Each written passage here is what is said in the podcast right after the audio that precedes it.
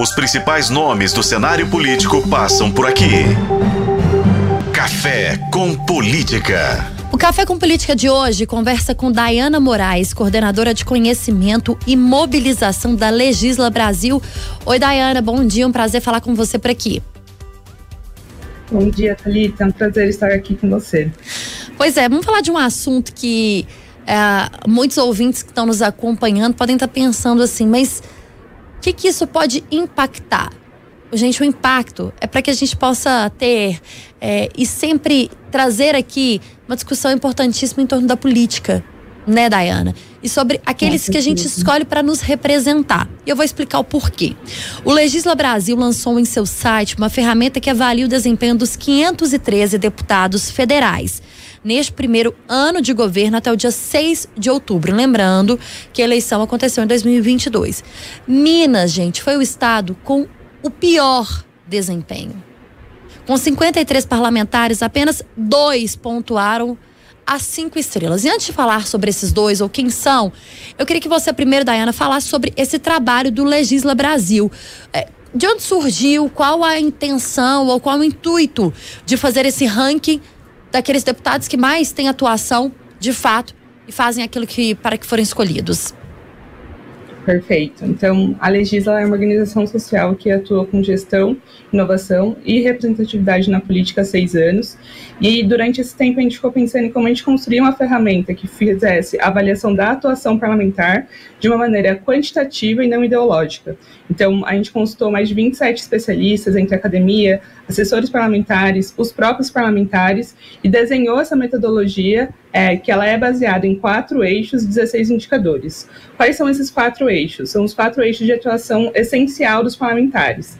Então, tem produção legislativa, fiscalização, mobilização e alinhamento partidário dentro desses 16 indicadores que a gente foi mapeando, tanto com é, dados abertos da Câmara dos Deputados quanto do portal da Transparência, para ser uma ferramenta também viva e que esteja utilizando da realidade do dia a dia ali dos mandatos. Então a gente desenhou essa metodologia para a gente conseguir identificar e traduzir em dados como que é a atuação dos parlamentares. Pois é, Daiane, a gente traz esse dado muito triste para nós aqui, mineiros, em que revela, né, esse dado que revela que Minas teve o pior desempenho. É, e esse desempenho, ele é medido como? Então, dentro desses 16 indicadores, a gente faz uma média simples da pontuação de cada parlamentar, e aí a gente classifica eles em estrelas, né? Então, quem que classifica quem é o parlamentar nota 10 é, lá na Câmara, é o parlamentar que mais teve produção legislativa, teve mais art atuação, articulação política dentro desse período que a gente fez a pesquisa, que é desde fevereiro até agora, é, outubro de 2023. Então, como a gente vai classificando né, esses parlamentares? A gente faz essa pontuação de acordo com esses 16 indicadores, define as estrelas, e aí a média nacional que a gente teve esse ano de uma nota de 0 a 10 é de 3,6. Então a gente já tem também é, esse dado né, do quanto que, infelizmente, né, a Câmara está produzindo ali abaixo do, do, esperado. E se a gente faz o comparativo com o mesmo ano em 2019, a nota era de 3,3. Então temos uma ligeira, um ligeiro aumento assim, em relação a essa pontuação.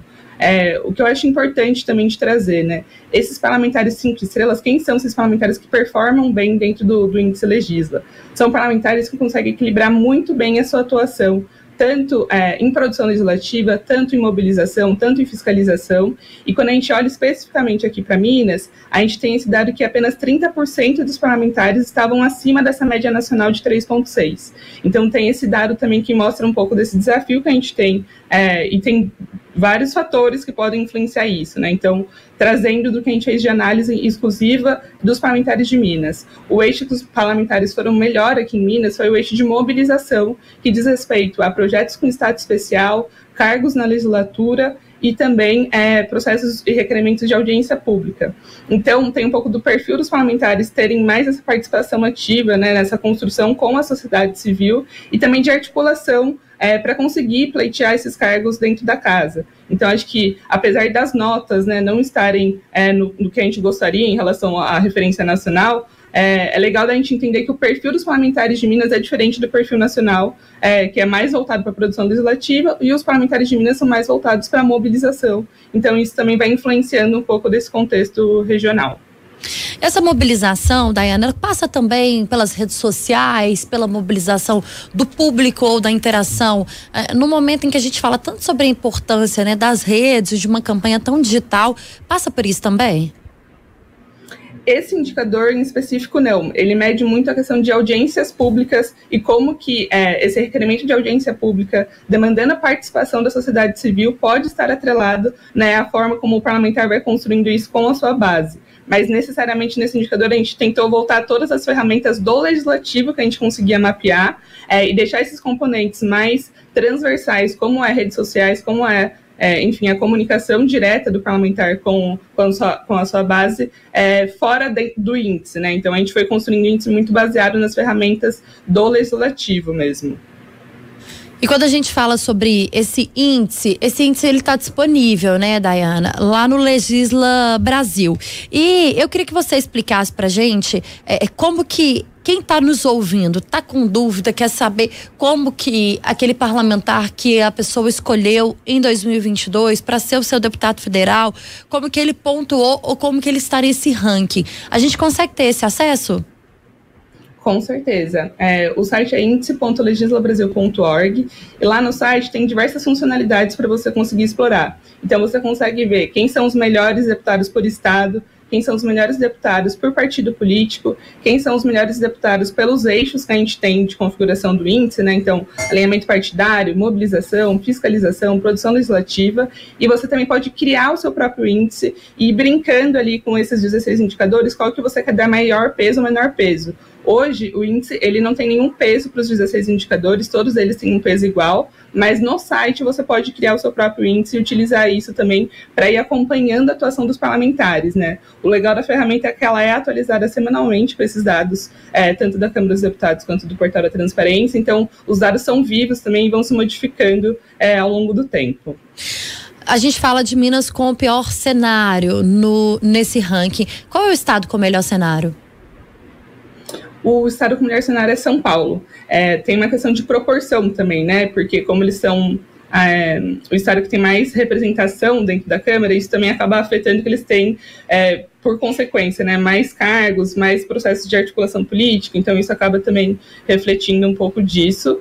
Mas é, é sempre legal trazer um pouco desse perfil, assim. Quando a gente olha para o perfil dos parlamentares do Sudeste de uma maneira geral, a questão de mobilização e essa parte de articulação com os cargos é uma coisa que a gente viu crescendo dos dados desse ano. É, e quando a gente olha especificamente para esses parlamentares que são parlamentares destaques, além da produção legislativa, né, eles conseguem ter muita flexibilidade ali em relação aos outros eixos. Então, alinhamento partidário também é super importante, é, ter a parte de fiscalização acontecendo, fazendo todos os processos de pedidos de requerimento de fiscalização. Então, isso também acaba afetando a composição. Então, São Paulo acaba puxando mais, pensando que eles são, é, é, se destacam em produção legislativa, e aqui em Minas, o que eles mais acabaram se destacando nesse, nessa configuração foi no eixo de mobilização. É, e os deputados que mais se destacaram no Estado, acho que é importante a gente falar, foram Júnior Amaral, do PL, e Pedro Ayrara, do Patriota. Dayana, a gente consegue dizer, através do Legisla Brasil, que deputados da esquerda ou direita são a, o que mais se destacam no Brasil? A gente tem essa diferenciação, ou o centro, ou aqueles que tentam hoje já a, uma política de forma mais independente? Olha, o que a gente consegue dizer, principalmente dessa leitura que a gente fez comparativa de 2019 e 2023, é que, no geral, parlamentares da oposição conseguem ir melhor nesse primeiro ano de mandato. Então, se a gente pega o primeiro ano de 2019, comparado com o primeiro ano de 2023, é, a proporção de parlamentares do PT em 2019 na esfera federal, que eram cinco estrelas, é a mesma proporção de parlamentares do PL, que são cinco estrelas hoje. E tem uma questão também né, de oposição e base ali, que acaba mexendo nesse contexto.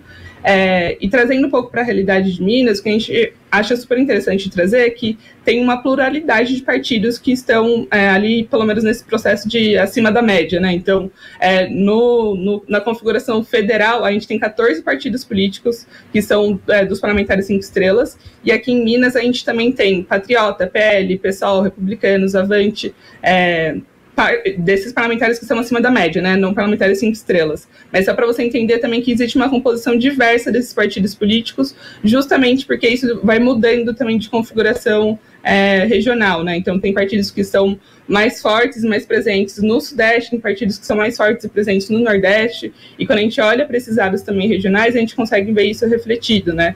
Então temos, por exemplo, o, é, o Partido do União Brasil, que ele tem internamente, é, no eixo de alinhamento partidário, tem parlamentares que estão muito alinhados e tem parlamentares que estão pouco alinhados. Então isso também vai mostrando um pouco dessa diversidade que a gente consegue fazer de vários recortes mesmo, né, para essas análises. Ô, ô, Dayana, o índice mede a participação, a atuação, a mobilização. Você explicou isso pra gente. Ainda desse ponto de vista e, e nessa, nesse cenário de esquerda, direita, centro, que você explicou, né? E acho que é um ponto interessante de que há é, parlamentares de diversos partidos, porque o Brasil possui aí diversas frentes parlamentares, mas a, a gente tem alguma pauta mais específica, aquela que se destaca nessa atuação desses políticos, a saúde, a educação, a segurança pública, do ponto de vista de apresentar projetos para esses deputados que estão ranqueando aí esse índice uh, no Brasil?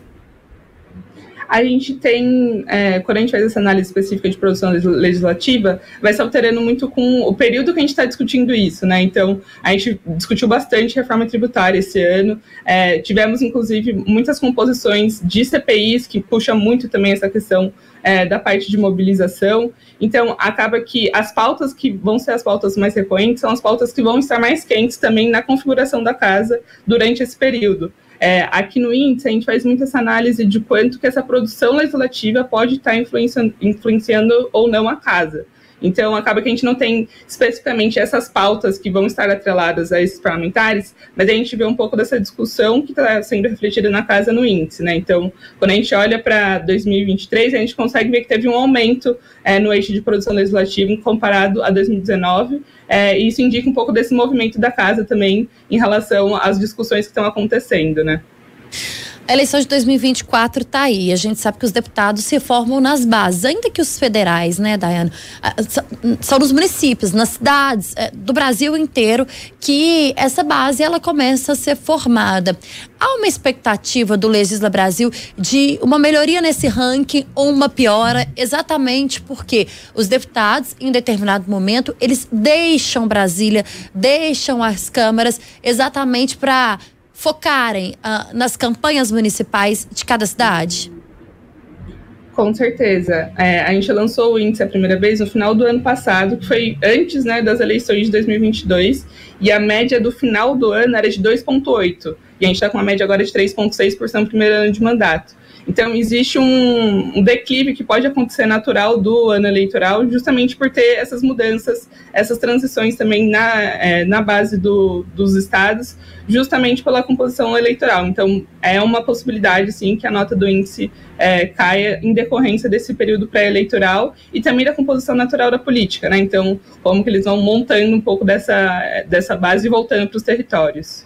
A expectativa, a possibilidade de que o Legisla, Legisla faça também esse ranking ah, ah, em cada estado, em cada assembleia, depois pensando também nos municípios, é um objetivo que vocês têm?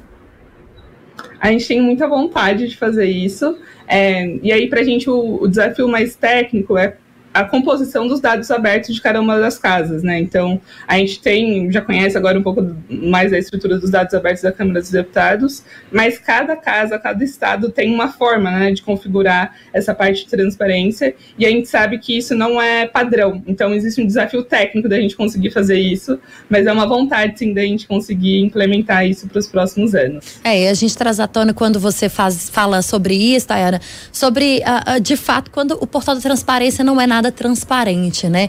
É, a gente sempre convida aqui o nosso ouvinte, quando a gente fala de uma cidade ou de um estado de forma específica, a gente convida o ouvinte a entender que de fato não há muitas vezes o portal de transparência. Aquilo que deveria ser fácil para o acesso do cidadão, para que todo mundo pudesse acessar e conhecer um pouco mais sobre a atuação do parlamentar, sobre a verba que é destinada para tal recurso, é, na verdade a gente não consegue ter. E é um desafio que vocês esbarram também, né? Com certeza. E a gente foi construindo esses dados também. É, teve uma assim, grande melhora também na forma como os dados abertos estão disponíveis hoje na Câmara dos Deputados. Mas a gente tem esse desafio, principalmente quando a gente faz filtros é, temporais para conseguir fazer análise, que a origem dos dados esteja da mesma forma como a gente produziu isso da primeira vez. Né? Então, tem sempre uma questão da gente conversando com as equipes também é, de transparência das casas para a gente conseguir ter acesso a esses dados. É, e é um trabalho contínuo. Né? Então, hoje o site está atualizando semanalmente e a gente sempre está ali naquele processo de atualização para ver o que, que pode ter, né, ter de erro, como que a gente corrige, como a gente mantém isso sempre atualizado também é, utilizando dessas ferramentas públicas que a gente tem acesso, né? Então acho que isso é um ponto que a gente sempre está olhando para parte de metodologia assim do índice. Uh, eu fui fazer uma busca, o, o Diana, uh, nas redes sociais daqueles parlamentares que estão liderando o ranking aí. Uh, esse ranking que foi divulgado e que gerou aqui a nossa entrevista, nosso interesse para essa entrevista. E muitos comemoram, né, aqueles que de fato não pontuaram de uma forma esperada ou boa, pelo menos, não citam a pesquisa, não citam o ranking, não citam a, a, o que vocês fazem, né? O trabalho que vocês fazem. Mas eu queria saber a questão dos bastidores. Os políticos têm procurado vocês para entender qual é o ponto que está pecando mais, para entender uma forma que é possível melhorar, para que possa aparecer nessas atualizações semanais? Com certeza. A gente tem é, ido bastante para Brasília, inclusive, para apresentar um pouco dos dados do índice para os mandatos e principalmente para as assessorias, né, que trabalham ali no dia a dia e conhecem bastante é, desses bastidores. E aí tem sido muito boa a recepção nesse processo de entender mesmo, de querer ouvir. A gente sempre fala que o índice é um feedback do trabalho do parlamentar e é uma forma também da população ir monitorando e ali acompanhando o trabalho dos parlamentares, né? Então a gente tem feito para esses parlamentares que não tiveram é, a nota ali dos cinco estrelas, uma, um relatório individual com a nota final, comparando essa nota com os parlamentares da sua bancada, com os parlamentares do seu partido e apresentando isso para as equipes, trazendo pontos a desenvolver, inclusive do que a Legisla consegue apoiar nessa melhoria, né? Então, a gente é uma organização social que atua com planejamento estratégico de mandatos, a gente já fez isso para mais de 90 mandatos de todo o Brasil, e o nosso objetivo é esse, né, de como a gente melhora a nossa democracia a partir dos mandatos e das equipes políticas. Então, a gente também tem construído é, parte dessa conversa com os parlamentares a partir desse relatório baseado no índice. Pois é, Dayana, eu espero, enquanto mineira, que a gente tenha em breve uma melhora no índice dos parlamentares mineiros, né? Para que a gente possa ter mais representatividade, ou mais participação, ou mais atuação desses 53 parlamentares, não apenas dois aqui de Minas, pontuando com as cinco estrelas. Com certeza, e acho que também temos que criar essas referências, né, de quem são esses parlamentares destaques. Acho que o Pedro e o Júnior estão aí é, mostrando um pouco também dessa atuação deles. É, e para a gente é isso, né, como a gente vai gerando essas referências para os parlamentares também terem esse processo de, de inspiração e de ir trocando experiências também com parlamentares que estão destaques. Dayana Moraes, coordenadora de conhecimento e mobilização da Legisla Brasil. Dayana, antes da gente encerrar aqui, eu queria te pedir para mais uma vez contar para o nosso ouvinte e convidar o nosso ouvinte a participar, a ler, a entender, a acessar o Legisla Brasil. Porque isso, gente, é muito importante conhecer a atuação daquele parlamentar que nós escolhemos. Afinal de contas, no ano que vem já tem eleição de novo, ainda que municipal, mas o deputado federal, ele participa da eleição municipal e essa eleição ela é construída dia após dia e acho que é importante nós, cidadãos comuns, população comum, é importante a gente participar e a gente entender a atuação de cada político que a gente pode escolher. Com certeza, gente. Acessem o Índice Legisla.